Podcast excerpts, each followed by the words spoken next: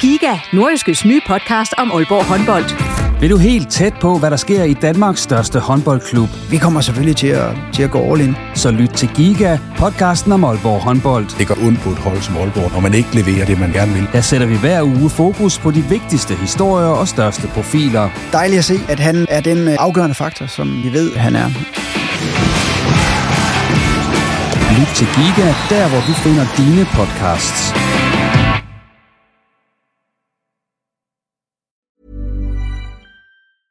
I'm Sandra, and I'm just the professional your small business was looking for. But you didn't hire me because you didn't use LinkedIn jobs. LinkedIn has professionals you can't find anywhere else, including those who aren't actively looking for a new job but might be open to the perfect role, like me.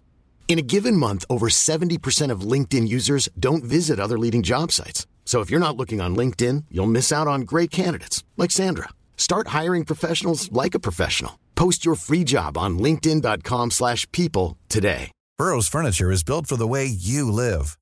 From ensuring easy assembly and disassembly to honoring highly requested new colors for their award-winning seating, they always have their customers in mind. Their modular seating is made out of durable materials to last and grow with you. And with Burrow, you always get fast, free shipping.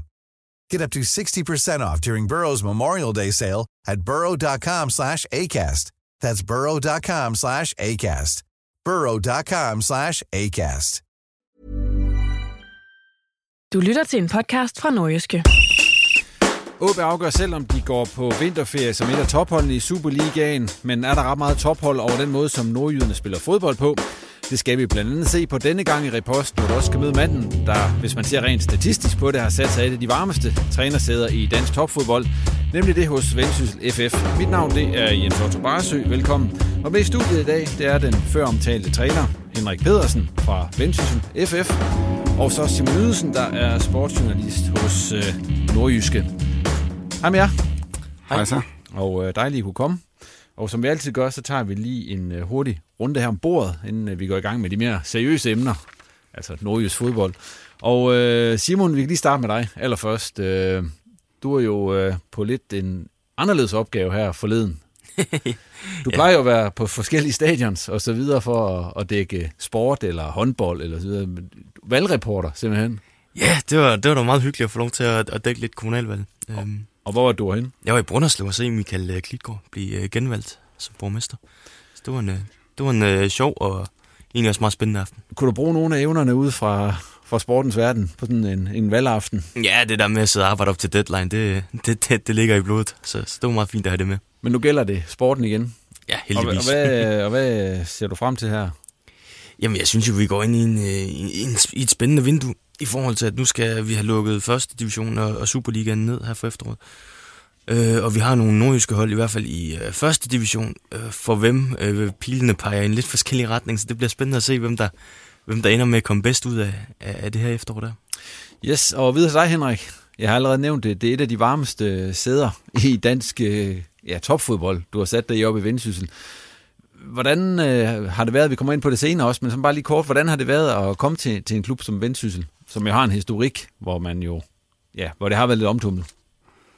Det har været en, en rigtig god oplevelse. Øh, Jeg er blevet taget godt imod, og vi har fået startet en, en god retning i klubben. Øh, Så jeg synes, vi er ved at bygge et øh, solidt fundament, så jeg synes, det går godt.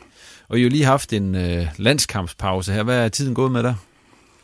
Når den første uge handlede det om at, at bygge lidt på fysisk øh, i forhold til antallet af højintensive løb, øh, og så havde vi en, en træningskamp for dem, der ikke har spillet så meget mod øh, Jammerbugten, og så her de første dage af den her uge, der har vi kørt endnu mere på fysisk i forhold til vores presspil, og, og nu går forberedelsen ind mod Lyngby-kampen. Hvis du skal være helt ærlig, øh, I vinder 4-1 lige før landskampspausen over HB Køge. Kom den lidt ubelejligt, landskampspausen, eller hvordan så du på den? Nej, det gjorde den faktisk ikke. Øh, jeg elsker at træne, øh, og vi skal gøre, vi skal være endnu bedre i, ja, i alle retninger af spillet. Og, øh, så en landskampspause er altid godt for os, når vi er i starten med at bygge noget nyt op, så vi har tid til at træne, så den kommer rigtig fint. Yes, og vi skal snakke øh, mere om jer senere, Henrik, men øh, først, der skal vi, som vi altid gør her i reposten, snakke lidt om OB og Simon. Det er efterhånden ved at være noget tid siden, de har spillet. Det var mod Randers, som jeg lige husker det på hjemmebane, det er med de her landskampspauser, så føles som, det er frygtelig længe siden, de har spillet i Superligaen herhjemme. Men det var mod Randers, øh, de spillede, og de spillede 1-1 i den kamp. Efterfølgende, og det er de også blevet tidligere på sæsonen, der er OB de er blevet beskyldt for at spille uh, Horsens fodbold. Er, er, det, er det berettiget? Nej, det er sgu helt af. Altså, ja. øh, Horsens fodbold, øh, det, det kommer an på, hvordan du definerer det, men, men jeg tror, mange forbinder Horsens fodbold øh, under Bro Henriksen med nogle øh, lange bolde, en masse høje spillere, og så noget duelspiller og dygtige til at samle anden bold op, og så i en, en meget stor de- defensiv struktur. Det, det mener jeg slet ikke er tilfældet med OB. Altså, kan jeg prøve at kigge på deres øh, lyst, deres iver efter at have bolden og, og, og bygge spillet op øh, bagfra med, med det, vi kan kalde øh, spil langs jorden. Jamen, det, det er jo en diametral modsætning til, til det, det prædikat, så det, det mener jeg slet ikke har noget på sig. Men måden, de skaber chancer på, er vel lidt Horsensagtig. Altså mere, det er ofte på et indkast eller et hjørnspark. Ja, det ender det, det, ja. ender det jo så med at blive meget altså standardiseret, kan man sige, med at det bliver mange standardsituationer. Men, men intentionerne i spillet, det synes jeg jo nogle gange er det, man skal prøve at dykke ned i. Og der kan jeg jo godt se, hvad intentionerne er. Vi kan så diskutere, hvor dygtige de er til at lykkes med det, men intentionerne er jo bestemt til mere, end, end hvad vi ser. Henrik, hvad synes du om sådan et prædikat som Horsens fodbold? Nå, jeg har stor respekt for alle typer af fodbold. Jeg har min egen måde, jeg gerne vil gøre tingene på, og det jeg står for. Øh, men vi kan kun have respekt for det, det Bo Henriksen han har bygget op i Horsens på sin egen måde. Og hvis vi alle gjorde det samme, så tror jeg også, det blev forholdsvis kedeligt. Og, og OB er også inde i en proces, hvor de også arbejder hele tiden på at dygtiggøre sig. Så øh, jeg har fuld respekt for, at der er forskellige måder at gøre tingene på. Hvis man så prøver at dykke ind i, i, i statistikken sådan på, på OB i den her sæson, så er der kun Vejle og AGF, der har færre afslutninger. Og OB de er også næst sidst i statistikken over chancer skabt. Ja, hvad, hvad, hvad skal man lægge i det så? Fordi det er jo ikke, øh, det er jo ikke nødvendigvis der, at øh, man, man helst vil ligge ja. lavt i statistikken. Jamen, vi skal jo lægge det i det, at hvis vi ser bort fra den kamp, de havde nede i Vejle, den første halvleg, man havde der, øh, så, øh, så har de i hovedparten af deres kampe haft svært ved at skabe chancer i åbent spil. Og, og store chancer. Øh, den måde, som man, øh, man typisk ser OB komme til chancer på åbent spil lige nu, det er, at man får, man får aktiveret boksen, som Martin Fuentes han siger, ved at, at få slået nogle indlæg derind. Og det er jo sådan lidt hip som haps nogle gange i forhold til, hvor stor bliver chancen så. Øh, og der, øh, der er der helt sikkert nogle ting, som de gerne vil få bedre. Øh, og øh, uden at skulle stå og motivforske for meget, så, så tror jeg også, der var en forventning til Trækovski, dengang han kom, kom til klubben om, at han måske skulle være med til at bidrage til den chanceskabende del af spillet, hvor man så bare må erkende, at det indtil videre ikke helt er lykkedes. Henrik, er det for let købt bare at se på, på statistik i sådan noget her, når man skal vurdere, om, om, om de har været aggressive nok og farlige nok OB? Altså, hvad gør I som træner, når, når I, hvis du nu ser en statistik, det hedder, at I har, har meget, meget få afslutninger? Tænker du så, uha, så skal vi ud og afslutninger, eller, eller hvad? Nej, vi har selv haft udfordringen øh, med, at vi øh, faktisk via vores aggressive presspil er kommet øh, rigtig, rigtig meget på bold, men vi, vi er ikke nået så langt endnu, så vi har ikke fået trænet det, øh, når modstanderen står lavt. Og, og så har vi haft bolden meget, men specielt i starten af sæsonen havde vi svært ved at gå ind i det, jeg kalder en finalization, ind der, hvor du skal ind og lave mål. Og, øh, og der går vi jo så ind og, ind og kigger på, jamen, øh, hvordan er den første del af opbygningsspillet, hvordan kommer vi ind i den næste fase af spillet, der hvor vi skal til at skabe ubalance hos modstanderen, inden vi skal ind i finalization eller afslutningsspillet, som man kalder det på dansk. Så der bruger vi jo en masse tal til at kigge på, hvordan kan vi gøre det endnu bedre at arbejde med vores, både hvordan vi kommer ind i fasen, men også hvad gør vi så i forhold til vores indlægsstrategier, og, og, og det tager tid, øh, når man gerne vil nedbryde et hold, der står lavt i banen. Jeg tænker også, det er vel den sværeste fase at arbejde med. Jamen, I hvert fald at få gjort effektivt. Ja, det er det bestemt, øh, og, og, og det er jo der, noget af det, jeg synes, det er allersværest, det er, når du har bolden, nu siger jeg, mere end 10, 12, 13, 14 pasninger, og modstanderen kommer ned og stå, og de egentlig er godt organiseret. Så enten der skal du bruge en ekstrem acceleration i spillet, øh, temposkift i spillet, for ellers får du ikke skabt en chance, og ellers skulle du gerne miste bolden, så du kan få et øh, genpres, og så kan du bruge den ubalance, der er til at spille fremad igen. Så, øh, så jo, det er øh, rigtig svært, og, og det er også noget af det, vi selv arbejder med.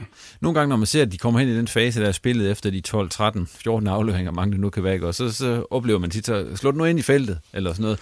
Men hvor effektivt, et, er, det, er det et våben, man så skal ty til, eller, eller, er det, eller er det ubrugeligt, fordi de står der allerede, dem man spiller mod?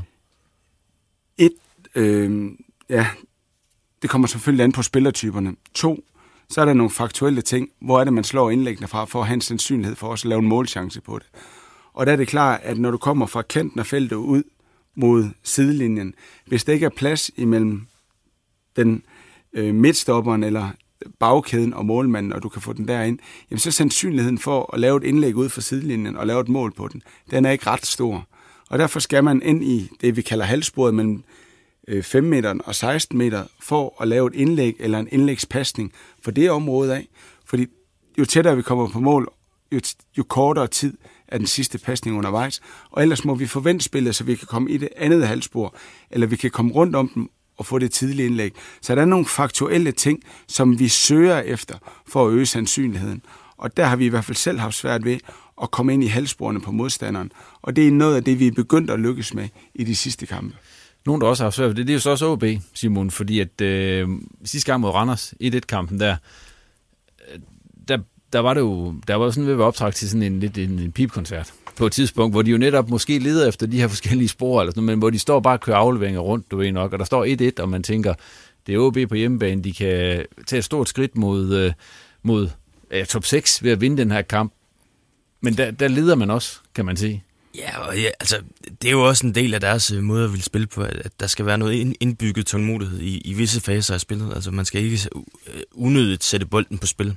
Øh, og det er, jo, det er jo hele tiden en balance, fordi der er også nogen, der begynder at skrige, om det ligner Morten Olsen og landsholdet under, altså under hans ledelse, men, men, men sandheden om, om, om den historie er jo også, at, at Randers, altså, de stod altså de stod godt på vandet og har gjort det i mange år, og, og gjorde det vidderligt svært for OB, og var klar til at, at slå til. Og, og, jeg, jeg synes måske, at det er lidt hårdt at begynde at skulle, skulle sige, at, at man pifter fordi at OB øh, forsøger at nedbryde et af de bedste hold i Superligaen. Men gjorde de det på det tidspunkt? Altså, lignede det ikke bare, at de ville spille det hjem?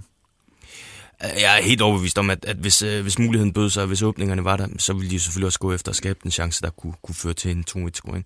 Altså, øh, man skal ikke være så naiv at tro, at, at OB ønsker at have bolden bare for at have den. Så.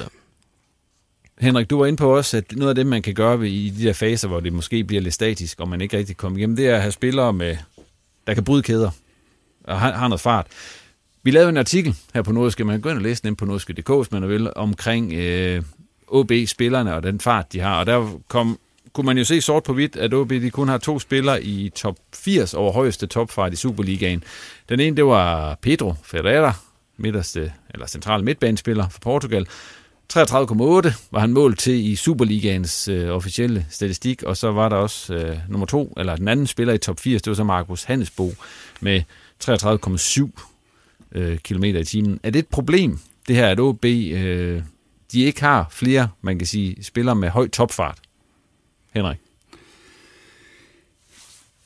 Jamen, jeg synes, der ligger flere ting i det. Fordi hvis vi tager fat i possession-spillet først, øh, så en af de store udfordringer, når modstanderen står lavt, det er, at vi hele tiden spiller bolden på forsiden af vores direkte modstandere. Og et af vores gennemgående temaer, det er, hvordan vi bryder den første linje øh, for at vi kan skabe to mod en situationer. Og der er et af vores hovedtema, det er at kunne modtage bolden i vores direkte modstandere. Og det at have den fælles idé, når du er to mod en, eller, det, det er jo en forudsætning for, at man kan bruge farten hos en medspiller. Så jeg synes jo, der ligger noget øh, strategisk eller noget taktisk i, hvordan spiller vi hinanden gode i forhold til, at vi kan modtage bolden i ryggen på en modstander, på en midtbane, i ryggen på en forsvar, for at kunne bruge farten på vores hurtige spillere. Så det er jo en kombination af, vi har brug for, for, for fart, for at de kan nedbryde modstanders organisation, og den anden del, det er, hvordan vi spiller de spillere, vi har, der er høj fart. Synes du, er det et problem, og nu markerer du, Simon? Jamen, altså i forhold til det med farten, fordi jeg, jeg, jeg synes også, øh, fart er en ting, men altså hvis, hvis du alligevel står med en modstander, der står lavt, så, så kan vi diskutere, hvor meget en topfart så betyder, fordi at, så tror jeg mere på, at det handler om timing, og, og de, de indbyrdes aftaler, sådan at, at man netop kan, kan spille sig igennem på små områder, som det så typisk vil være for OB's vedkommende, hvis vi tager Randers kamp som et, et eksempel. Øhm, og jeg, jeg kunne da godt savne i visse sekvenser, at OB havde mere fart, eller i hvert fald havde nogle spillere, som mere aktivt kunne bruge deres fart, fordi mm, også sige med Pedro Ferreira, når du nævner ham.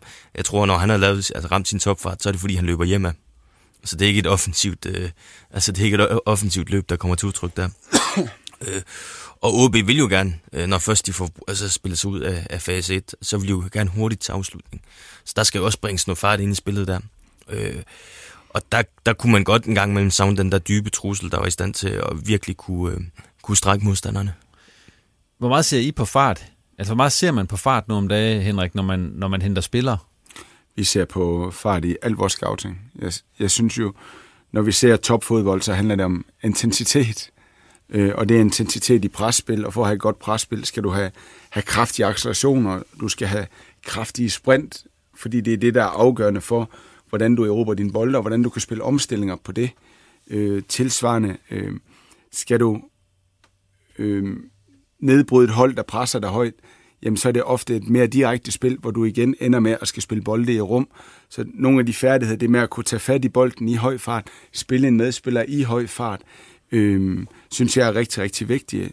Så derfor er fart, jamen det er altid tema, uanset hvilken position vi kigger på. Ser, altså det der med, med den der topfart der, altså hvor meget lægger man i det? Fordi jeg kan også se, at vi snakker også om det lidt inden her, ikke? Altså hvor nøjagtigt er de der målinger i det hele taget? Og måler I dem selv også, altså til træning? Jamen vi har, øh, for hver uge, der vi har, der har vi jo et formål øh, fysisk og teknisk-taktisk med træning. og når vi har en acceleration decelerationsdag, der typisk er plus tre dagen, tredje dag efter kamp, jamen så går vi jo ind og sætter en, en øh, for eksempel 4 meter per sekund, det mål som en acceleration for os. Hvor mange accelerationer skal vi så nå i løbet af den træning? Undskyld. Ligesom når vi øh, har vores culture game, eller spiller større spil, hvor mange sprint har vi, og hvor mange sprintmeter har vi i sådan en træning. Og der er vi jo, der er vi jo selv øget, hvis man kan sige det sådan, fra de første tre kampe til den sidste del af sæsonen, jamen der har vi øget med 65 procent af vores sprintdistancemeter, og vi har øget antallet af sprint med lige omkring 40 procent. Så det er en, et meget, meget vigtigt fokus for os igennem en træningsuge fordi det er det, der afgør fodboldkampene. Det er det, der er med til at dominere en modstander, både mod bolden og med bolden. Kunne du finde på, altså når I sidder og, og finder nye spillere og så videre, kunne, kunne du finde på at, at vrage en spiller, fordi han ikke kan, kan løbe på den nu? Hvis han nu ellers har alle mulige andre kompetencer? Ja, det kunne jeg godt, men vi er faktisk gået, jeg er faktisk gået lidt mod for eksempel Diego Montiel. Øh, fordi det med at have en masse spillere, der har rigtig god fart. Vi skal også have nogen, der kan spille de her spillere, der er i god fart. Og Diego, øh, Diego Montiel, ser jeg noget unikt i på bolden. Han kan spille en medspiller i, i fart. Han kan selv tage fat i bolden i høj fart. Han er, han er en skaber. Og, og da jeg sagde ja til ham, og han sagde ja til os, der havde jeg en snak med Diego om, du skal være klar til at nedbryde dig selv. For grunden til, at du ikke spillede Superliga for Vejle, det er jo fordi, du havde for lidt intensivt løb i dit spil. I første division kunne du klare dig med at have middeltempo, defensivt og offensivt, men det kan man ikke klare sig med i Superligaen. Og derfor, Diego han har haft det svært i starten af sæsonen, for alle hans intensive løb, de blev brugt defensivt, og der havde, havde han ingen intensivt løb offensivt. Og det er først de sidste 3-4 uger, vi er ved at se en Diego Montiel, der kan arbejde defensivt med høj intensitet, og der også nu begynder at arbejde offensivt med høj intensitet. Nu snakker vi fart. Simon, øh, tror du, øh, når OB, hvis de skal ud og kigge på noget her, tror du så, at de skal ud, og de har jo prøvet med, med fart, altså en Carter havde angiveligt fart, men øh, det blev jo slet ikke forløst på nogen måde, måde i OB's spil. Tror du, at når de transfervinduet åbner osv., så tror du så, at Inge han har en, en spiller, en hurtig spiller på, på, på blokken? Jeg er sikker på, at det i hvert fald er et, øh, altså fart som et parameter, lidt som Henrik også er inde på. At det bliver det, bliver det vigtigste i, i den cocktail, øh, som, som de kigger efter, fordi øh, OB skal have bragt øh, Øh, fart, øh, ikke nødvendigvis altså fart som i, i, i rå topfart, men altså, de kunne godt bruge noget mere fart i, i holdet. Øh, og, og specielt fordi, at når vi kigger på OB, nu, nu, nu snakker Henrik også lidt om øh, at have de her kreative spillere, som, som kan sætte spillet op der vil jeg jo sige, at der skal OB måske også gøre op med sig selv, jamen hvad, hvad er det så, vi mangler mest? For jeg, jeg står også lidt for OB's vedkommende og savner spilleren, der kan, der kan facilitere spillet, der kan sætte det ordentligt op og være garant for, at man hele tiden øh, får spillet de rigtige pasninger. øh, på de rigtige tidspunkter. Der, der mangler OB simpelthen noget flere på holdet. Inden der sådan kan komme øh, hurtigere spillere ind på holdet, og der kan ske lidt, så skal OB jo lige spille de her to resterende kampe øh, i, i efterårssæsonen. Er det en udkamp mod Sønderjysk, og så er det en hjemmekamp mod FC København, som ser ud til at blive noget af en, et bragende kamp. Altså, der er i hvert fald ved at være udsolgt forskellige steder på, på stadion til den kamp. Øh, Simon, hvad synes du, OB de skal ud af de kampe for efteråret? Det er godkendt for dem?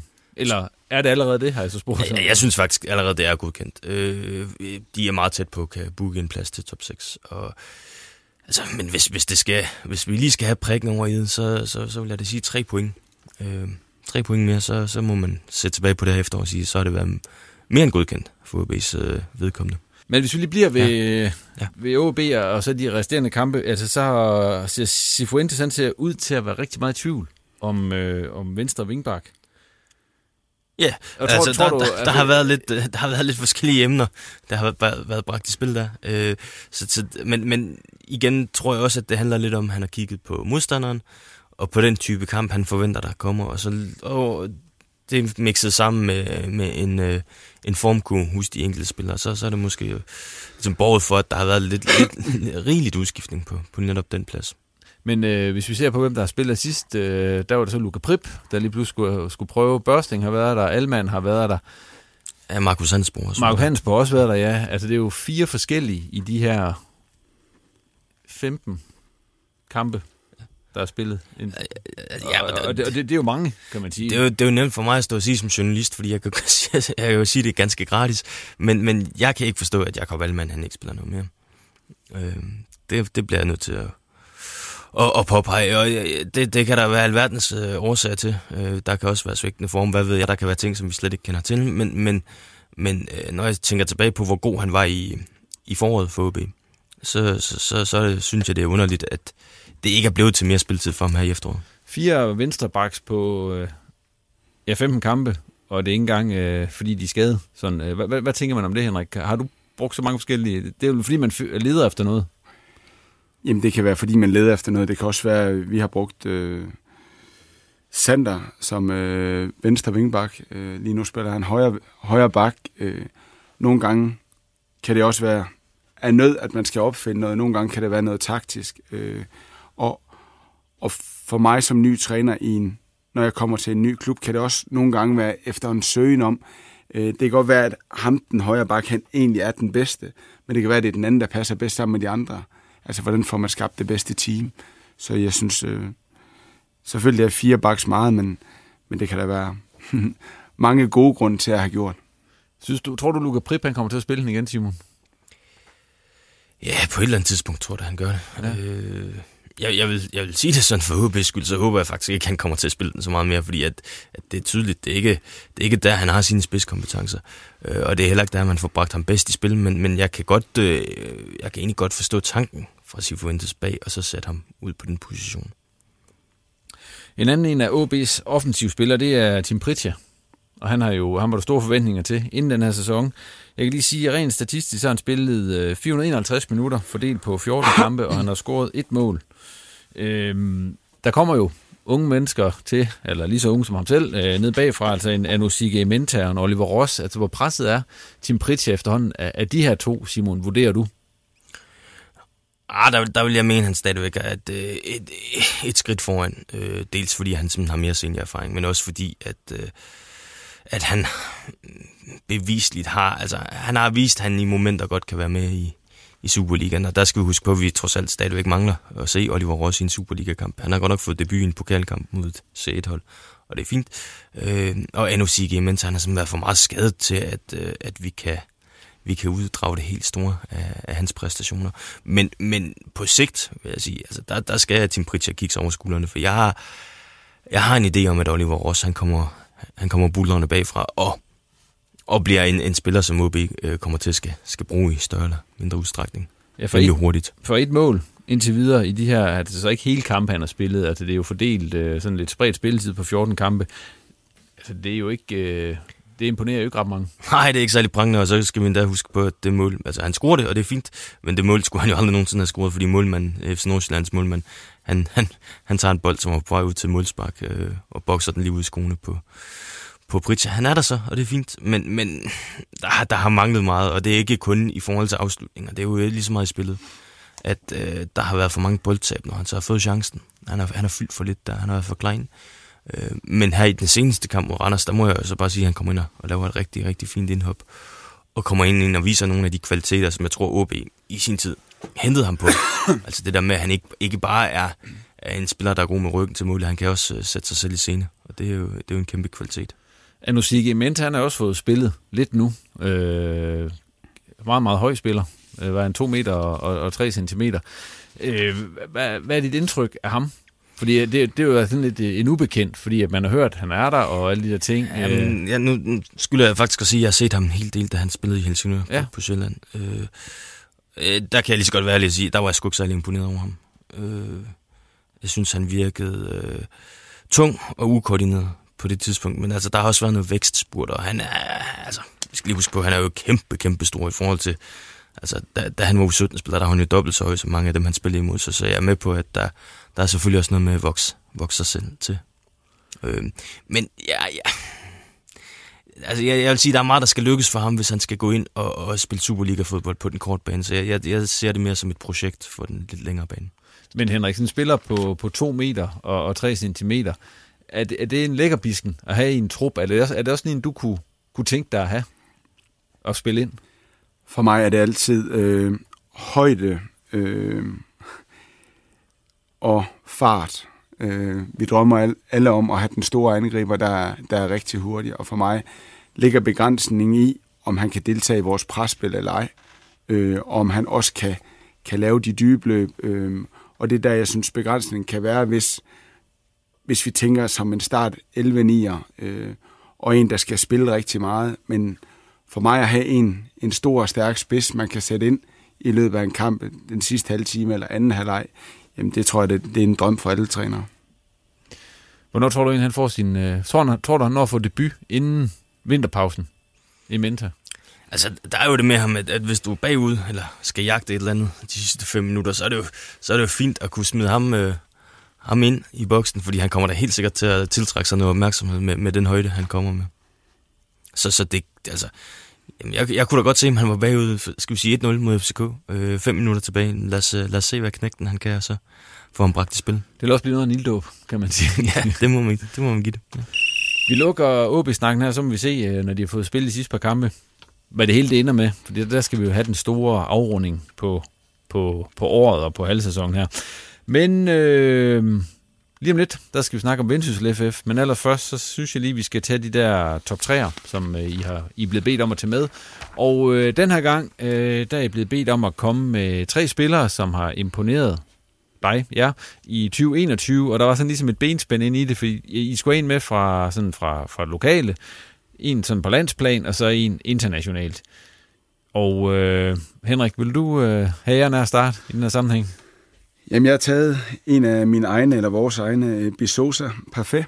Øh, jeg ved godt, det er kun siden sommer, men øh, jeg kendte ham fra Norge, og, og en rigtig, rigtig ung, spændende spiller, som har haft det rigtig, rigtig svært i, i Rusland, og det, at han har fundet så hurtigt til rette i vendsyssel, og at han så hurtigt har fundet den sult, den mentalitet, øh, at komme ind i spillestilen, det synes jeg har været rigtig, rigtig flot. Så øh, ham har jeg været meget imponeret af. Øh, Carlos Seca i FC København, hvis vi tager nationalt. Øh, jeg elsker ham øh, som defensiv spiller. Øh, hans evne til at se det defensive spil, hans evne til at bryde bolde øh, og, og vinde bolde, men stadigvæk spille fremad. Og, og så de store områder, han kan dække. Så jeg synes, han er en rigtig, rigtig dygtig spiller. Som vi desværre ikke spiller i øjeblikket. Ja, det, er, det må være tof for FCK. Og det er det også, kan man sige. Ja. og så synes jeg, at Joachim Mæle, øh, synes jeg har givet nogle helt nye dimensioner, specielt på landsholdet som bak. Øh, og øh, hans fremadrettighed, hans tempo, hans en mod en, hans power. Øh, vi kiggede selv på ham i Union Berlin dengang. Ja, ham er jeg helt vild med. I så på ham i Union Berlin simpelthen? Ja. Ja. Men hvad, hvad, hvad strandede det på der? Øh, jeg, jeg kan faktisk ikke huske, hvad det strandede på, men vi vil gerne have ham, men jeg tror, det var i konkurrence med andre, vi tabte. Ja, okay. Men tak for den top 3, Henrik. Vi spiller bolden over til øh, Simon. Ja, øh, jamen, jeg har så tematiseret mine øh, tre. Ja, du har også haft Mæle med, ikke?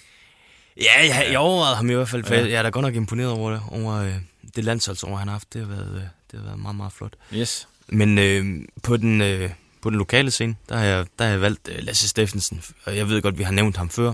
Øh, men det der forår, han øh, brænder af, øh, hvor han øh, er meget afgørende for, at Vendsyssel, de, øh, de klarer sig fri af nedrykning. Det, øh, det, det, det har imponeret, og det har det, altså imponeret stort. Øh, også fordi, at vi skal huske på, at det er en spiller, som, som rykker fra den ene ende af banen til den anden, og det er meget sjældent, man ser det på det niveau. Så, så meget, meget øh, flot, at han klarer den transition så, så let og effektfuldt.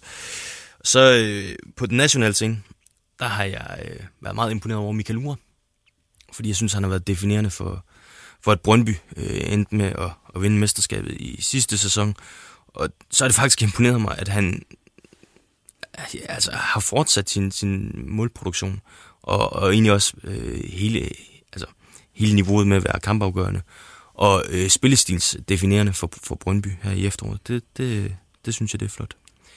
Og øh, så, hvis vi træder ud på den helt store scene, så Robert Lewandowski, øh, synes jeg går lidt under radaren i, i den her evindelige debat er, om, hvorvidt det er Ronaldo eller Messi, der, der er bedst. Altså, jeg mener jo, det er Lewandowski, der har været bedst i, i, i 2021, hvis vi ser det som, som helhed. Fordi altså, han, han ender sidste sæson med at score øh, 41 mål i Bundesligaen, mener jeg det. Og hvis ikke jeg husker helt forkert, så, så har han vist allerede scoret 21 mål i den her sæson for, for Bayern München i de forskellige turneringer. Det, det, altså, det er jo et helt vanvittigt snit, han holder sig. Så, så, så ham, ham, ham synes jeg bestemt også, der er grund til at. Tak for de top 3'er. Vi øh, springer videre til Vendsyssel FF, Henrik. Og i første omgang, så tager vi lige en snak omkring, øh, omkring øh, klubben, og den måde, det er gået på, efter du er kommet op. Og allerførst, Henrik, du kom jo til Vendsyssel FF i sommer, efter klubben på et hængende hår havde øh, reddet sig i første division. Altså, hvilke overvejelser gjorde du der, før du sagde ja til, til jobbet hos Vendsyssel? For du kendte vel også øh, forhistorien. Jamen for det første, så er det min situation efter det, der var sket i Norge, og øh, min familie, eller Isabella, øh, havde lyst til at komme hjem til Viborg, hjem til hendes familie og bo. Og, øh, og derfor var det også klart, at, øh, at det skulle være et, et job i Danmark, der skulle være det næste. Øh, da Jakob så ringede, øh, ja, så kendte jeg forhistorien til Vendsyssel, men jeg må sige, at jeg havde nogle fantastiske snakke med Jakob i forhold til strategien, i forhold til mit koncept, i forhold til spillestil, øh, træningsfilosofi, i forhold til måden at være leder på, at arbejde med mennesker på. Og vi fik snakket lidt omkring strukturer og, og processer som sådan i vendsyssel for det at bygge en fodboldklub op, der kan konkurrere i toppen af første division og kan komme videre op. Det er ikke bare hendes spillere, det er strukturer udenom, det er hele setup'et, øh, der skal til for, at man kan klare sig langsigtet. Og der fik vi også en snak om, jamen, hvad er det så for en kultur, der skal være bærende på banen og uden for banen i Vendsyssel i fremtiden. Så jeg må sige, at, at den klub, jeg kom op til, øh, jamen det var jo en klub, som har været rodet, eller der har været store udskiftninger af trænere, der har været store udskiftninger af spillere. De har ligget ned i bunden de sidste to år. Øh, det var en lille spillertrup. De, var, de trænede kun selv. Øh, og, og det var nogle mennesker, som egentlig ikke har haft nogen succes i de sidste to år. Så der var mange opgaver og, og en spændende opgave. Men du havde også været i Vendsyssel før. Du havde været inde over som, øh, som konsulent. Altså, hvordan var det, du kom til i forhold til det, du forlod efter perioden som, som konsulent? Jeg mener, det var i 16, du var der. Ja, jeg var inde og, øh, og hjælpe øh, efter, at Ove han var blevet fyret, og, og, og, min opgave på det tidspunkt, det var øh, at få skabt en accept af den situation, for man har kun fået tre point i 10 kampe. Og det med at få et perspektiv på, på fremtiden, jeg kan huske den første træning, vi havde deroppe, der havde vi fokus på genpresset, øh, fordi de skulle ikke være bange for at lave fejl på bolden, og alle sagde, at det er jo typisk Henrik med genpresset, men det var egentlig en måde at få fjernet frygten på, og, og få skabt lethed i det, og, og der må jeg sige, der, der oplevede jeg en, en klub, der var i, i god balance, og, og der var styr på tingene. Hvad hedder det? Du er jo, som du også selv, øh, som vi var inde på i starten, du er den 8. træner siden sommeren 2016, hvor det så var Joachim Madsen, der tiltrådte dengang efter, det var den efter den periode, hvor du havde været inde. Ja. Du så, der har så været syv før dig. Altså, hvad tænker man om det, når man, når man siger ja til det her? Er det noget, man tager med i overvejelserne, at, at, at, at det kan være, at det, det går ret stærkt her? Ja, det, det er det. Øh, men, men min snak med Jakob og, om i forhold til, hvad han gerne ville med klubben, og min snak med Jakob i forhold til det med, at jamen, det er ikke nok at lave en kontrakt med en træner. Nej, der skal strukturerne, processerne, hvad med dagligdagen i forhold til banen, kamera på banen, rigtige analyseprogrammer. Vi skal have et ordentligt træner op. Det er ikke nok kun at have en assistenttræner. Vi skal have en fuldtidsanalysemand. Vi skal have en fysisk træner. Det der med at få bygget et fundament til fremtiden, som er bæredygtigt. Og det var det hele essensen var i vores samtale. Og da jeg kunne mærke, at Jakob han var med på det, der vidste jeg også, at der ville være en grobund for at skabe noget, der var lidt længere fristet. Simon, hvis vi lige skal prøve dig på banen, øh, var, var du overrasket over, at det blev Henrik, der, der fik jobbet, efter at Schönberg havde været deroppe og, og været med til at, ja, kan man sige, redde klubben? Altså, da jeg hørte det lige til at starte med, så, så tænkte jeg, hvad, hvad, hvad fanden ville han have i Vendsyssel? Undskyld mit sprog. Men, men, men så kommer jeg jo til at tænke på, jamen det var egentlig et rigtig godt match, fordi øh, Jakob Andersen havde, jeg mener, dagen forinden stod og fortalt om, at han havde nogle visioner nu her, når man havde fået, fået, fået det her på plads med, at man kunne overtage klubben og, og ligesom køre det videre, så skulle der også ske noget. Og, og, og der ved jeg da, at, at Henrik han i hvert fald er, er mand for at at sætte skub i en udvikling. Øh, så, så jeg tænker, at, eller så, så jeg tænkte dengang, at, at den del passer egentlig rigtig godt sammen. Men Henrik, det må have været et vildt job at komme til, altså et vildt tidspunkt at komme på, for du havde jo ikke nogen trup på det tidspunkt. Altså, hvordan går man ind til den opgave, fordi det skulle jo gå stærkt? Der var jo ikke særlig længe til, at I skulle spille på det tidspunkt, hvor du kommer. Og du havde hvad? 11 spillere? Ja, jeg tror, der var 11 spillere, ja. og øh, jeg kommer ind, jeg har fået en titel som, som cheftræner, og øh, for mig var det vigtigt, faktisk ret hurtigt at få Søren ind omkring, Søren Henriksen ind omkring, øh, så vi havde flere hænder. Øh, Søren ville ikke spille mere, så for mig var det vigtigt at få lys i hans øjne igen, og jeg tror, han kan blive en rigtig dygtig sportsdirektør på sigt. Så det at få ham ind, det var vigtigt. Det var vigtigt for mig at få skabt et ordentligt trænerteam. Og så er det jo den opgave, jeg står for, det er jo at møde den her gruppe spillere og få lært de her mennesker at kende og få skabt en relation til dem. Og så lynhurtigt i allerførste træning skabe en retning for dem.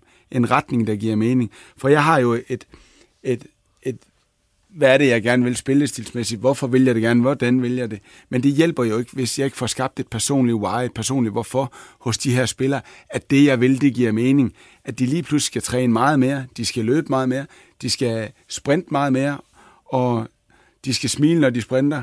Og, og at, at der var en klar, klar struktur i vores måde at gøre tingene på. Og det var tof for dem. Og så en gruppe af spillere, at finde accept i det, der er sket, og sige, jamen, jamen det er ligegyldigt, hvad der er sket nu, nu kigger vi fremad, og det er den her vej, vi skal frem. Og så hver uge kommer der nye spillere ind.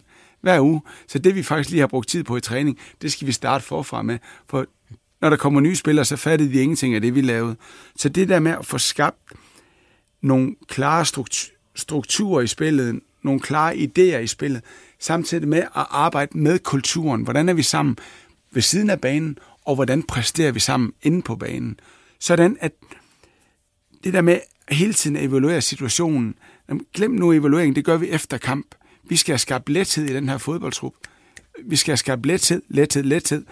For, for med letheden kommer accepten, med accepten kommer modet, og med modet kommer roen. Og det er jo den ro, vi skulle have skabt i den her spillertrup, hvor der har været så meget uro Hiring for your small business? If you're not looking for professionals on LinkedIn, you're looking in the wrong place. That's like looking for your car keys in a fish tank.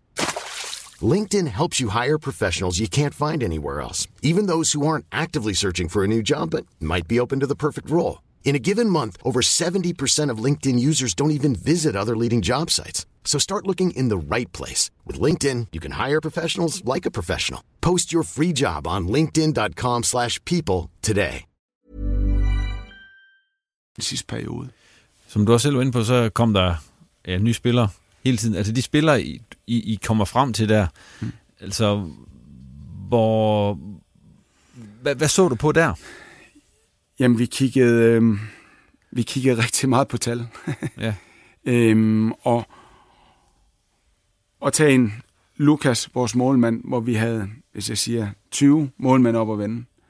Men det endte med ham, for det var ham, der havde de bedste tal. Og der, hvor han manglede lidt, der troede vi, at vi kunne udvikle ham. Øh, og sådan sad vi med, med alle de spillere, som, som, vi, som vi egentlig har hentet ind og kigget rigtig meget på tal. Og så når vi har kigget på de tal, så siger jeg, at det er en del af dem. Så forsøgte jeg på flest mulige spillere at få en individuel samtale. For jeg skulle mærke de her spillere, jeg snakker med. Jeg skulle mærke, at de var klar til at bryde sig selv ned. Diego Montiel, Parnas, øh, øh, Sandro Schenk, som er en, en dygtig spillende midtstopper for Holland. Men han skulle have et nyt mindset i forhold til fremadrettet forsvarsspil, bryde bolde, spille meget mere vertikalt. Så det der med at mærke sulten øh, hos de her, og mærke, at de vil være taknemmelige over at være en del af Vendsyssel-projektet. For uden taknemmelighed, så kan de bare fisse afsted igen.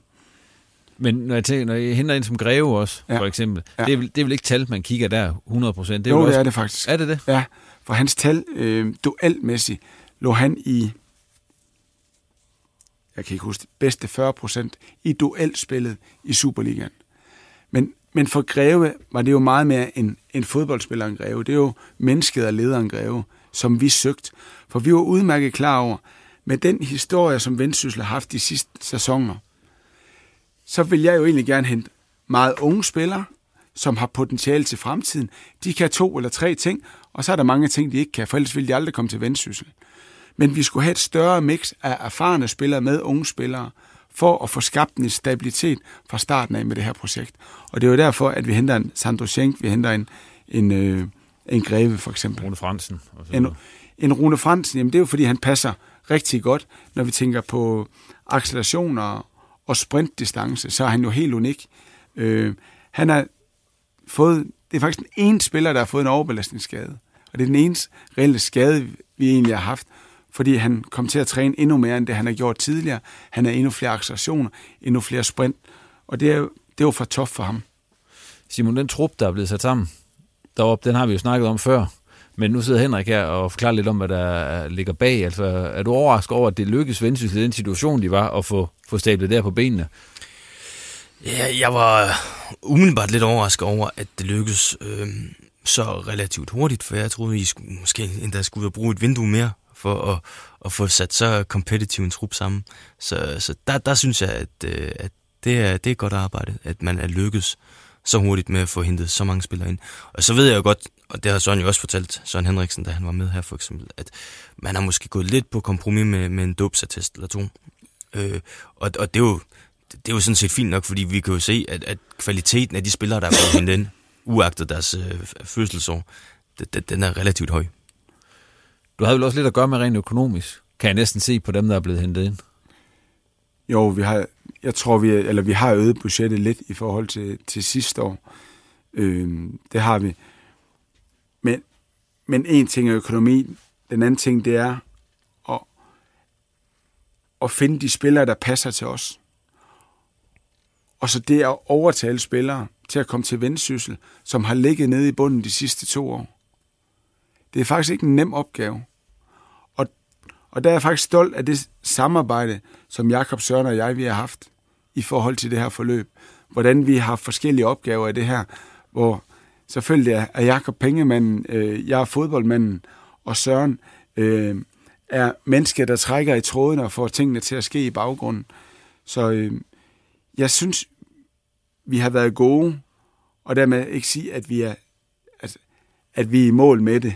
Men vi har taget et godt første skridt, synes jeg. Vi skal lige I også fået, I får jo en øh, ny angriber, eller han er jo kommet allerede, men han er begyndt at spille fra, fra, fra, når I går i gang efter nytår. Ronny Schwartz, hvad er forfatningen han kom til jer i, og hvor meget træner han mere på nuværende tidspunkt op ved Jamen, han træner... Øh, han har faktisk været syg nu i tre dage, men ellers han spillede 60 minutter mod øh, Jammerbugt i torsdags for reserveholdet, eller dem, der ikke har spillet så meget. Så øh, det ser rigtig fint ud. Hvorfor, øh, Ronny, var det simpelthen for, en, en, en for god mulighed til at gå for jer, eller hvad? Jamen, når jeg ser udviklingen i holdet, øh, så ser jeg, at vi har været med i rigtig mange kampe, og, og kigger vi på tal, jamen så er vi, så er vi det hold, der har haft bolden næstmest øh, i ligaen. Men vi er kun det hold, der har skabt 11. mest øh, expected goals. Men vi er det hold, der har haft tredje flest entrance på den sidste tredjedel.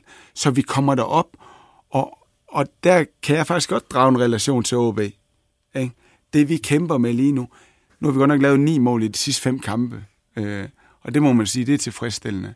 Men, men, men vi har savnet en Ronny, der kan lave noget på egen hånd, en, en angriber, der er rigtig dygtig i presspillet, og en, og en angriber, der elsker aller, allermest at være inde i feltet. Så jeg tror, Ronny han kan blive en, en stor gevinst for os. Er, de henter ham, skal det også se lidt lyset af, at øh, I ikke rigtig ved, hvad, hvad Vesam, hvad det, hvad, hvad det ender med med ham, efter han havde sit uh, kollaps der?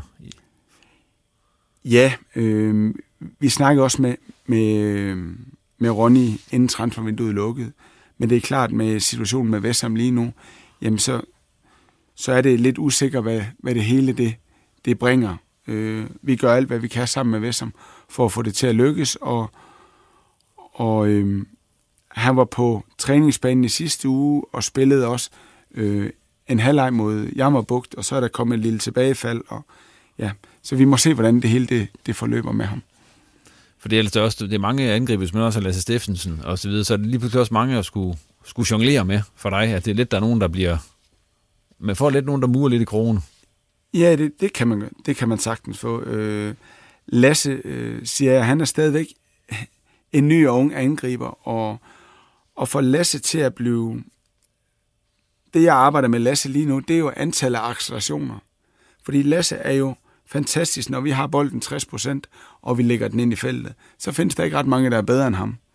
Men i alle andre dele af spillet arbejder vi med hans antal, for eksempel i presspil, antal af accelerationer, antallet af sprint, og så det med at kunne lave en sprint i et pres, vi vinder en bold, lave en ny sprint, det med at få det dybe spil med, med, med for ham. Fordi hvis, når han har det dybe spil med, så kan modstanderen ikke stå lige så kompakt, som når han bare står og venter på at spille med ryggen til mål. Så det er et rigtig vigtigt element, og der, der mangler Lasse stadigvæk noget endnu, for at kan blive en mere komplet angriber. Og det er jo derfor, vi tager Ronny ind nu, fordi han er øh, mere komplet i både presset, det dybe løb, hele vejen rundt. Men Lasse kan, kan blive en rigtig, rigtig spændende angriber.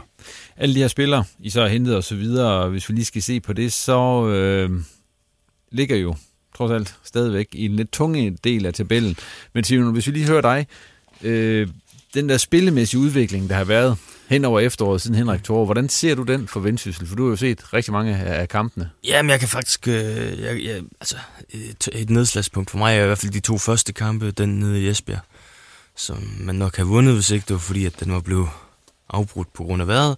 Og øh, øh kamp mod Hobro, øh, hvor jeg egentlig altså, er overrasket.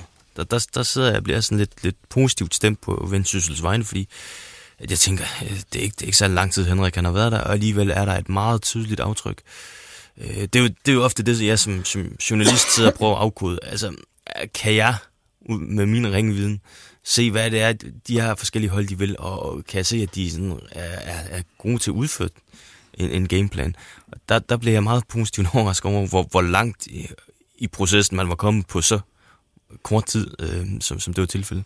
Og så har der jo været nogle kampe sidenhen, hvor jeg sådan føler, at der har man enten ikke været skarp nok til at få, få lortet lukket, mens man havde chancen. Eller, eller så har der simpelthen været nogle udfald, hvor man må sige, at det handler nok også for vendsyssel om at være i stand til at spille en, en, en koncentreret kamp øh, over 90 minutter, og ikke bare over 60 minutter eller 45 minutter, som, som, som der har været lidt tendens til i nogle af kampene. I mangler tre kampe herinde, I skal på, på vinterferie. Hvad, øh, hvad forventer du egentlig af, af, af de tre kampe? Hvis vi starter med Lyngby, øh, så glæder jeg mig vildt til den kamp og komme over og spille mod, mod Lyngby igen. Øh, og, og der skal vi over og vise, at vi kan spille en udekamp, en voksen udekamp på Sjælland. Vi gjorde det i Horsens. Øh, I Fredericia gjorde vi det i mange dele af spillet, men var dårlige på dødebolde. Nu skal vi til Sjælland igen og for første gang gerne spille en voksen eller en, en, en solid fodboldkamp fra første til sidste minut, for det er vi ikke lykkes med endnu på Sjælland. Men vi skal over og angribe dem, ligesom vi plejer at gøre. Vi skal over og tage kampen op. Lyngby er en af de mest intensive hold, øh, rent fysisk. Så øh, det bliver rigtig spændende. Og så har vi fra mamma hjemme. Øh, og, og det glæder jeg mig også til. Det er endnu et hold, der spiller med tre bag. Og, og det bliver vi dygtigere og dygtigere til at spille imod. Og så er der jo rækkens nummer 6, som vi, øh, som vores lille drøm siger, at vi gerne vil op og drille øh, Nykøbing Falster.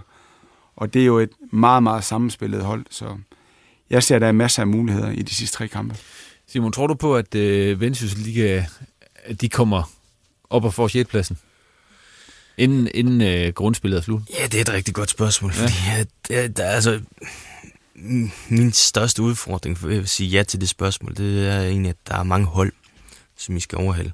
Men det er også meget tæt, og der er stadigvæk kampe, så altså, jeg vil da sige, hvis I kan gå over for syv point her i de sidste tre kampe, hvilket jeg absolut ikke anser for at være urealistisk, så kan jeg ikke se, hvorfor ikke man skulle kunne, kunne nå det. Øh, også fordi, at, at øh, Nykøbing, når vi snakker om dem, jamen, de mister deres vigtigste spiller, Sebastian Kok, her i, i vinterpausen, og jeg gad godt se, hvordan de får lukket det hul. Så altså, jeg synes stadigvæk, den der 6. plads er til, er til salg øh, for de hold, der ligger øh, om end et godt stykke efter Nykøbing.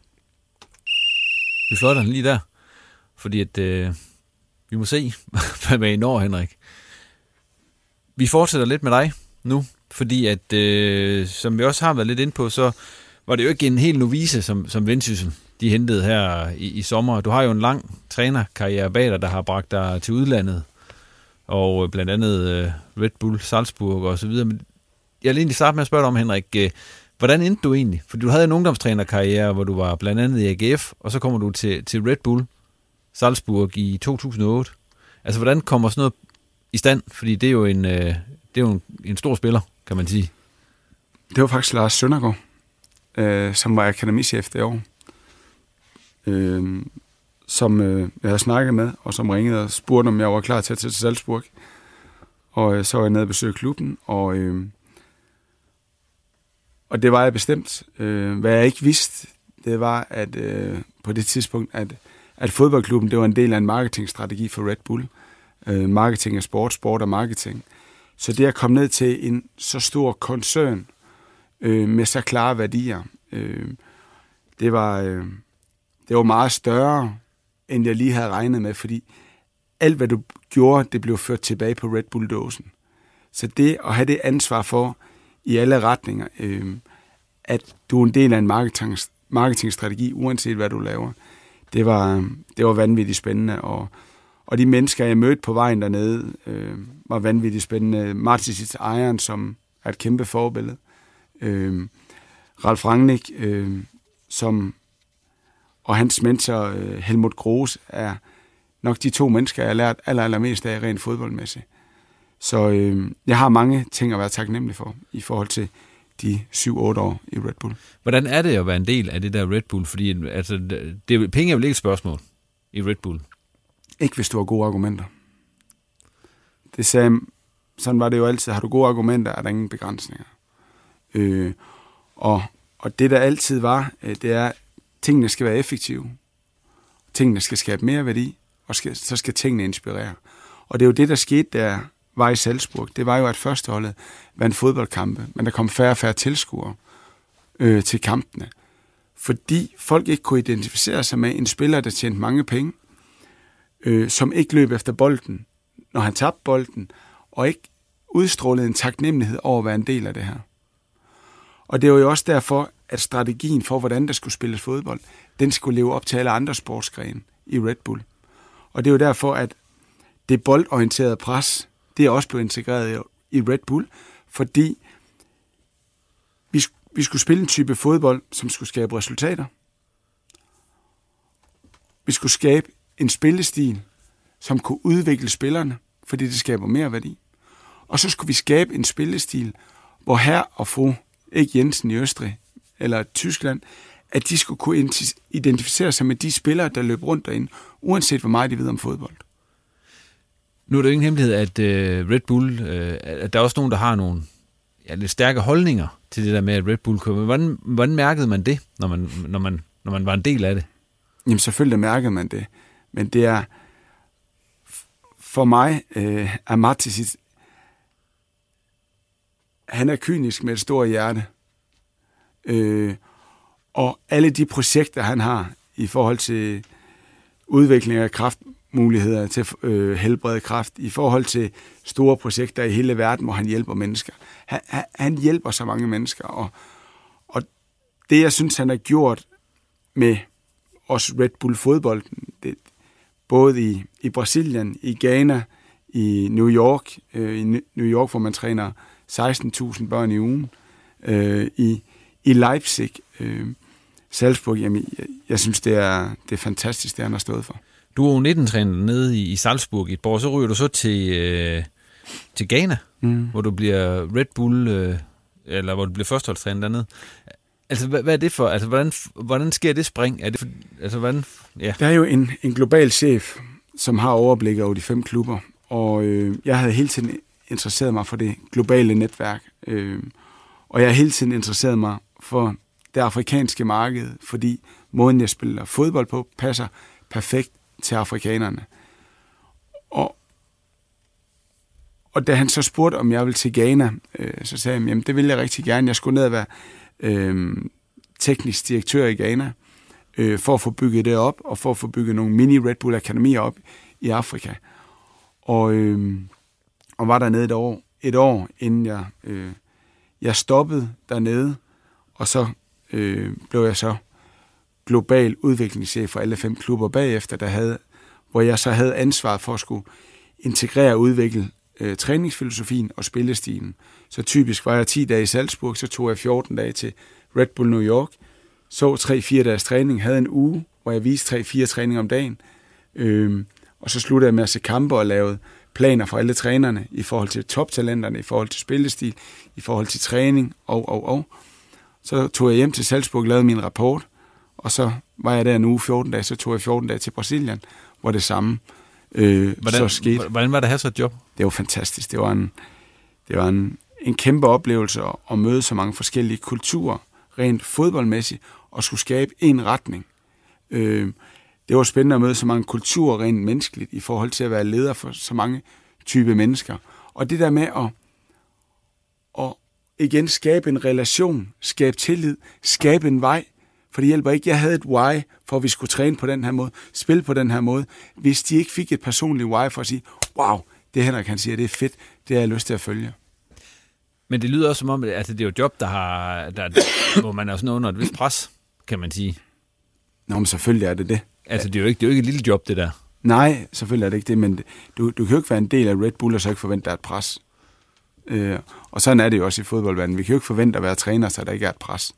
Øh, men det var, det, det var en fantastisk oplevelse, og, og da Ralf kom ind... Øh, Ralf Rangnick. Ralf Rangnick, jamen, der fik det hele et endnu større boost, og, øh, og jamen, det, var, det var en spændende periode. Øh, du er jo ikke det største navn i fodboldverdenen på det tidspunkt der. Øh, hvordan bliver du mødt, når man kommer rundt til alle de steder her i, i hele verden, og skal sige, det prøver det er sådan noget, det skal være? Jamen, jeg blev mødt øh, helt fantastisk. Øh, og jeg siger altid, at mennesket kommer først, og den menneskelige relation. Øh, men den er ikke noget værd, hvis du ikke har noget at byde på. For grunden til, at du er der, det er, at du skal skabe resultater. Du skal skabe en vej, der er effektiv, en vej, der skaber mere værdi, og en vej, der inspirerer.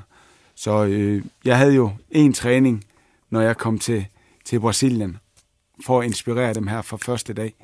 Og så er det jo, når man får den tillid, så er det, man, man skaber nogle resultater sammen, og så er det, at relationen begynder at vokse.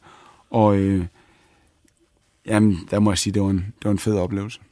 Efter du har været den her har været global udviklingschef øh, for Red Bull, så kommer du tilbage til Salzburg, har deres øh, U18-hold, som, jeg, som jeg lige har læst mig frem til, og så, så stopper du så. Hvorfor stopper du i Red Bull? Jeg, øh, efter Red Bull, øh, jeg var en af de få trænere, der blev. Øh, på det tidspunkt var mit ego lidt anderledes, øh, og jeg havde set mig selv i et lidt større job end det med U18. Men øh, det var faktisk den, en af de største gaver, jeg har givet mig selv i mit liv, det var at putte mit ego ned i lommen igen, og så bare lytte og lære fra de her mennesker. Og det er nogle af de vigtigste, der har gjort, at jeg har en chance for at blive top-top-træner i dag. Og, øh, men jeg kunne mærke, at jeg mistede tålmodigheden i at skulle arbejde med unge spillere, for jeg manglede konsekvenserne. Jeg manglede hårdheden i, at vi skal præstere. Vi skal præstere, og præsterer vi ikke, så er der konsekvenser. Så jeg mistede lidt tålmodigheden og fik en forspørgsel fra, fra Brasilien, fra Bahia i Brasilien, og spurgte om fri, og, øh, og så møder jeg Ralf i lufthavnen, og så blev vi enige om, at det var på tide, og at jeg skulle nye veje. Og, øh, Du var simpelthen på vej til en jobsamtale, ja, og så mødte du chefen ja. i lufthavnen. ah, okay, det var ikke så god. Nej, men, men... Og siden har jeg besøgt Ralf flere gange, og vi har det rigtig godt i dag, og jeg er dybt taknemmelig. Men jeg skulle videre. Og på det tidspunkt var det stadigvæk så nyt. Der var ikke plads op i systemet. Øh, og sådan var det. Men det er vel også, at det må vel også et eller andet sted, når man har haft et job som global udviklingschef for Red Bull, ja. altså så, øh, det bliver vel svært også, som du ser det nu, at få et job igen på det niveau. Øh, Eller hvordan ser du selv jamen, der, det? der, er- der er kun et, et, en Red Bull i verden. Ja. Øh, og, og så er der mange andre klubber nu, eller mange andre rige mænd, der, der egentlig forsøger at kopiere det, man laver i Red Bull. Øh, så hvis jeg ville den vej, så er jeg sikker på, at jeg også kunne gå den vej. Men det er slet ikke den vej, der tænder mig mere. Mig er det cheftrænerjobbet, der tænder mig, og det er det, jeg er motiveret af, og, og det er det, jeg går. Jeg nyder og, og elsker. Inden, inden vi lige lukker den helt, jeg skal lige have helt på dig. Hvad er det helt nøjagtigt Red Bull, det er, de gør? det er Red Bull. Øh, der er en klar, klar spillestil, der er en klar, klar træningsfilosofi, der er en klar måde at arbejde med den fysiske udvikling på. Der er en klar måde at hente talenter på. Hvad er det, man kigger efter? Og så er det den udviklingsstrategi, man både har i New York, i Brasilien, i Leipzig. Og så har man det her net, hvor de største talenter kommer til Salzburg. Og lige nu i Liefering på reserveholdet i Salzburg, der er 95 procent blevet professionelle fodboldspillere. Det er enormt. Ikke? Og man ser, det kan godt være, at vi, der blev brugt 50 millioner euro på akademiet i Salzburg, men det har tjent sig hjem rigtig mange gange, fordi man har en fantastisk platform her, hvor man gør akkurat de samme ting, som man gør på førsteholdet. Man sluser dem ind i Salzburg, og hvor man spiller den samme type fodbold, og så blev de bedste så solgt til Leipzig, øhm, og, og der har man en fantastisk skole, man har en fantastisk scouting-del, der ligger bag, og en fysisk udvikling af spillerne. Så der er, der er styr på det fra lille dreng til, til topspiller. Erling Haaland, Mm. som jo er på vej til at blive verdens bedste fodboldspiller, hvorfor røg han ud af nettet? Var han ikke i Salzburg? Jo. Ja. Han røg ikke ud. Han var meget, meget vigtig i, i, i- i Salzburg, og det var, det var jo et... Når jeg tænker at være ung spiller Men, med han, men jeg tænker, han røg jo til, han røg jo ikke til Leipzig og spillede, han røg jo til Dortmund. Ja, og, og det er jo der, der kommer andre ting ind i billedet med agenter og penge. Og, og sådan vil det jo altid være. Øh, jeg kan huske, da jeg sad med Josef Poulsen, øh, da, vi, da Leipzig spillede i 3. Bundesliga, og han havde spillet, var det uge 19, EM-kvalifikation på, på Kypern, hvor jeg er nede og se ham. Hvor jeg skulle overbevise Josef om, at det var det helt rigtige at tage til en 3. Bundesliga-klub. Ikke? Og det valg, han gjorde der, jamen, det var et fantastisk valg for ham og hele hans karriere. Og, og med Holland, det at tage til Salzburg, for inden da var der også meget større klubber. Men det at komme til en klub, der har en spillestil, der bygger på, på, på de ting, han skal udvikle for at gøre sig klar til endnu højere niveau og få en masse spilletid, det er jo også et godt valg for ham. For ellers var det heller ikke sikkert, at han var endt der, hvor han er i dag. Men streg regning for Red Bull, Ja, selvfølgelig er det det. at han øh, smutter igennem. Selvfølgelig er det Ja. det.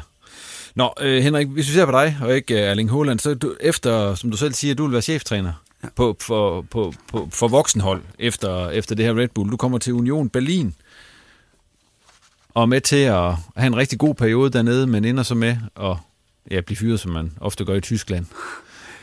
Jamen, jeg var, øh, jeg var så heldig at være en del af Union Berlin og Eisern Union. Øh, det er en fantastisk klub øh, men med en dygtig præsident, øh, som har bygget noget op fra ganske lille til, til rigtig stort. Og vi havde halvandet år, øh, tror jeg det var, eller knap to år, hvor vi var det anden, anden Bundesliga-hold, der samlet fik flest point. Så der var rigtig meget, øh, rigtig meget godt. Jeg havde sagt, at jeg ikke ville forlænge min kontrakt på det tidspunkt, øh, inden vi blev fyret, fordi jeg elskede at være assistent, men jeg ville også gerne ud og prøve mig selv af. Og, øh, og så blev vi fyret, og ja, det er jo, hvad der sker i Tyskland. Men Union Berlin er vel også en speciel klub at være i, fordi det er en, øh, den har en meget, meget stærk fankultur, og en meget, meget sådan stærk identitet også.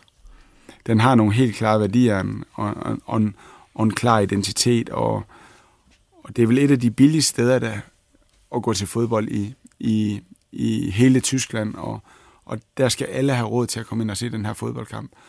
Og der er nogle specielle ting ved Union Berlin, at der er jo ikke et menneske, der forlader stadion, inden spillerne har været en runde og tak fansene efter kampen. Og der var altid fuld hus, der er der som regel i Tyskland, men, men den fankultur var, var helt, helt unik. Da vi spillede i Dortmund øh, og røg ud øh, til den på straffespark, hvor vi havde 11.000 fans med til Dortmund, det var jo en, en kæmpe oplevelse.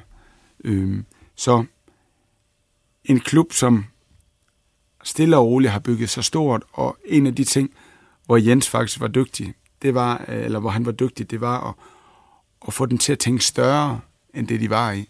Faktisk lidt eller det med vendsyssel, med modgang, at vi skal også ture tænke stort, også i en svær periode. Eintracht Braunschweig, altså næste tur på din uh, trænerrejse, det er jo så også uh, i, i Tyskland. Hvorfor blev det det på det tidspunkt? Jamen, der var, øh, jeg var til samtale i par hollandske æresdivisionsklubber. Jeg var til samtale i Danmark, og så kom øh, Eintracht Braunschweig. Og, øh, og der var jeg, jeg var slet ikke i tvivl om, at det skulle være det. Eintracht, de var tæt på at rykke op i Bundesligaen, og så rykkede de ned året efter. Og her lavede jeg et par, et par store fejl, hvis man kan sige det sådan. Et, at jeg var, som min, som min efterfølger, han var knaldhård i, hvilke spillere han ville have ind. Der godkendte jeg ligesom, at øh, de spillere, som ikke havde spillet så meget, jamen, dem var han overbevist om, at det var de rigtige spillere til at bringe os tilbage igen. Øh, så vi hentede en masse unge spillere ind, og blandt andet en reservekeeper, der skulle blive der, og, og, og, og der stod jeg så, og ikke havde været hård nok, og en manglende, kan man sige, dygtig målmand, manglende angriber. Øh, der, var, der lærte jeg manglende hårdhed på transfermarkedet, og, og i at sætte mit status og, og bestemme min position. Øh, det skal aldrig ske igen. For jeg skal ikke stå bagefter og så have en undskyldning om, at vi ikke har hentet det og det, som alle vidste, vi godt skulle. Så øh, det var en, en, en spændende tid, og øh, Oliver Fuchs, som havde været direktør der, geschæftfyrer i 18 år, han sagde op øh, kort efter, og fordi han ikke var enig i det. Øh, så Tyskland er et tof sted at være, men der findes rigtig mange gode mennesker der. Ja, hvad er den største forskel på at være i, i, i tysk, tysk træner, altså et tysk trænerjob og et dansk trænerjob?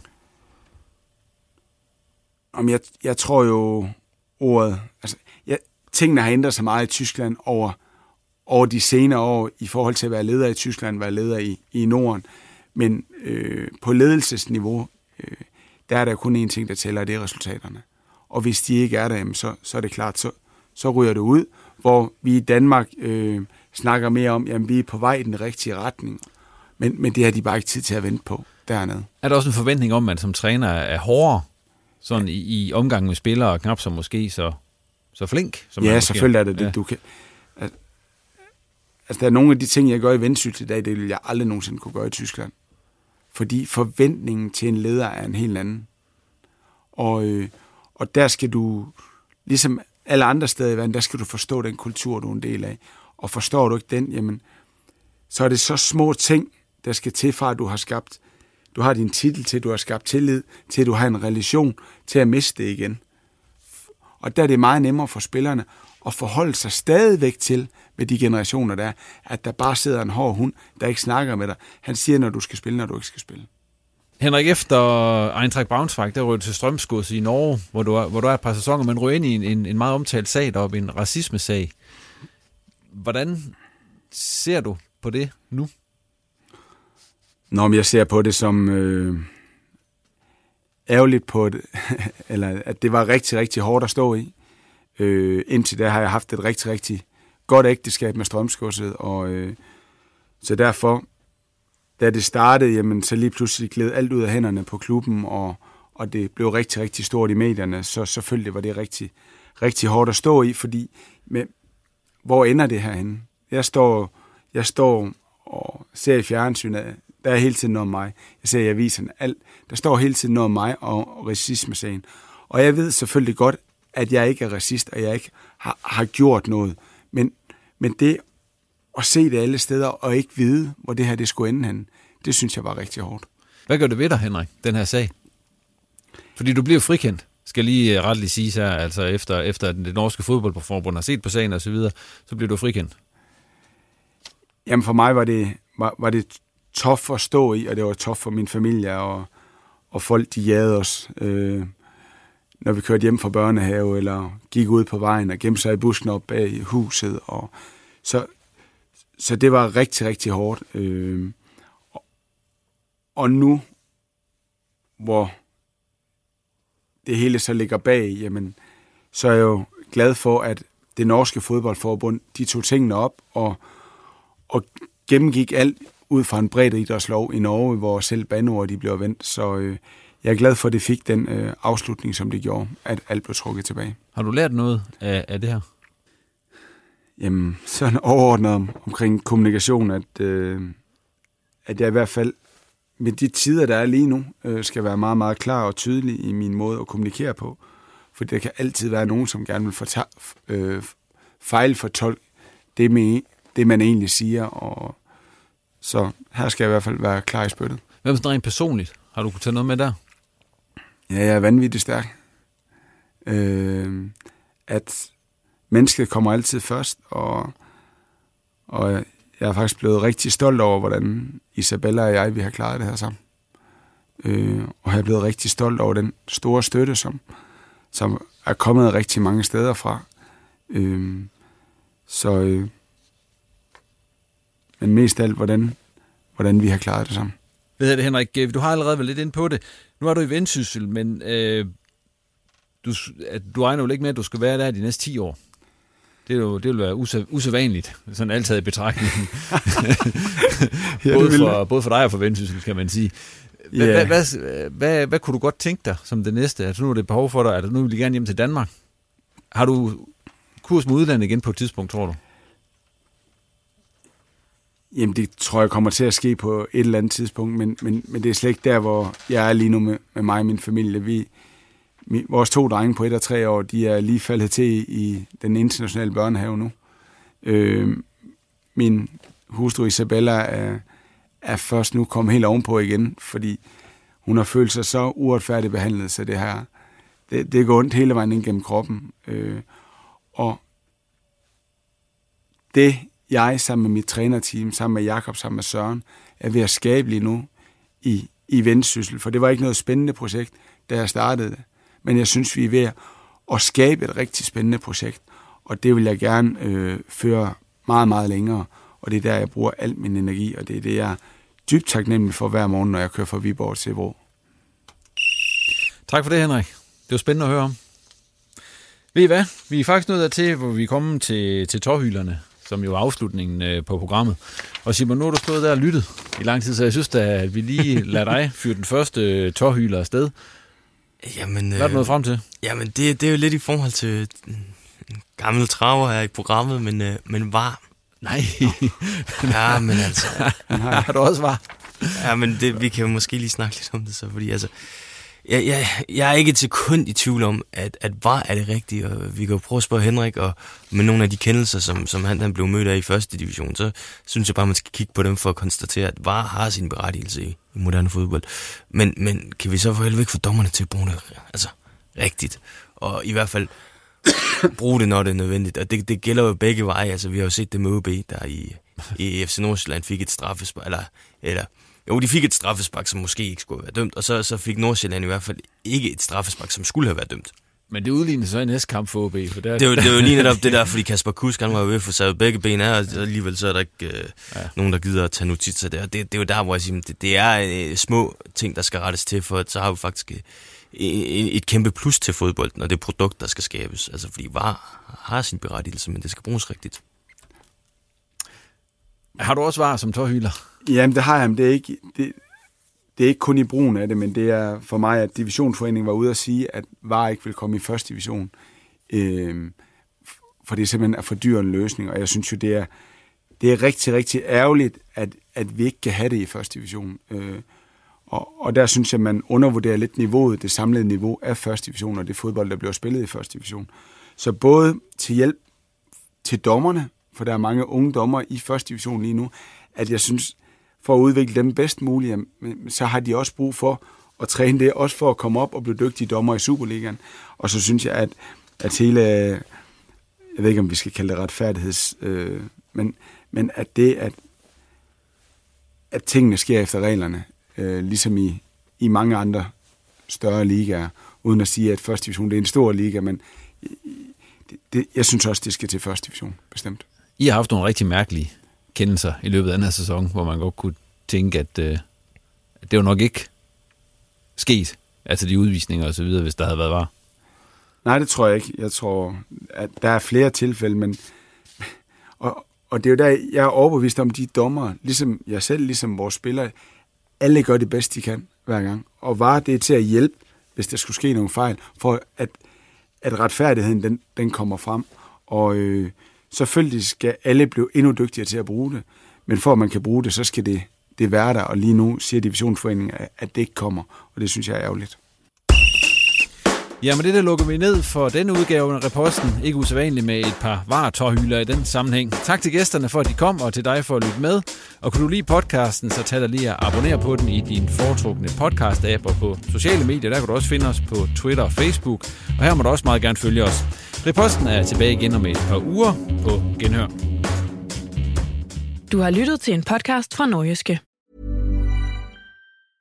Mom deserves the best, and there's no better place to shop for Mother's Day than Whole Foods Market. They're your destination for unbeatable savings, from premium gifts to show-stopping flowers and irresistible desserts. Start by saving 33% with Prime on all body care and candles. Then get a 15-stem bunch of tulips for just $9.99 each with Prime. Round out Mom's menu with festive rosé, irresistible berry chantilly cake, and more special treats. Come celebrate Mother's Day at Whole Foods Market. Mom deserves the best, and there's no better place to shop for Mother's Day than Whole Foods Market. They're your destination for unbeatable savings, from premium gifts to show-stopping flowers and irresistible desserts. Start by saving 33% with Prime on all body care and candles. Then get a 15-stem bunch of tulips for just $9.99 each with Prime. Round out Mom's menu with festive rosé, irresistible berry chantilly cake, and more special treats. Come celebrate Mother's Day at Whole Foods Market.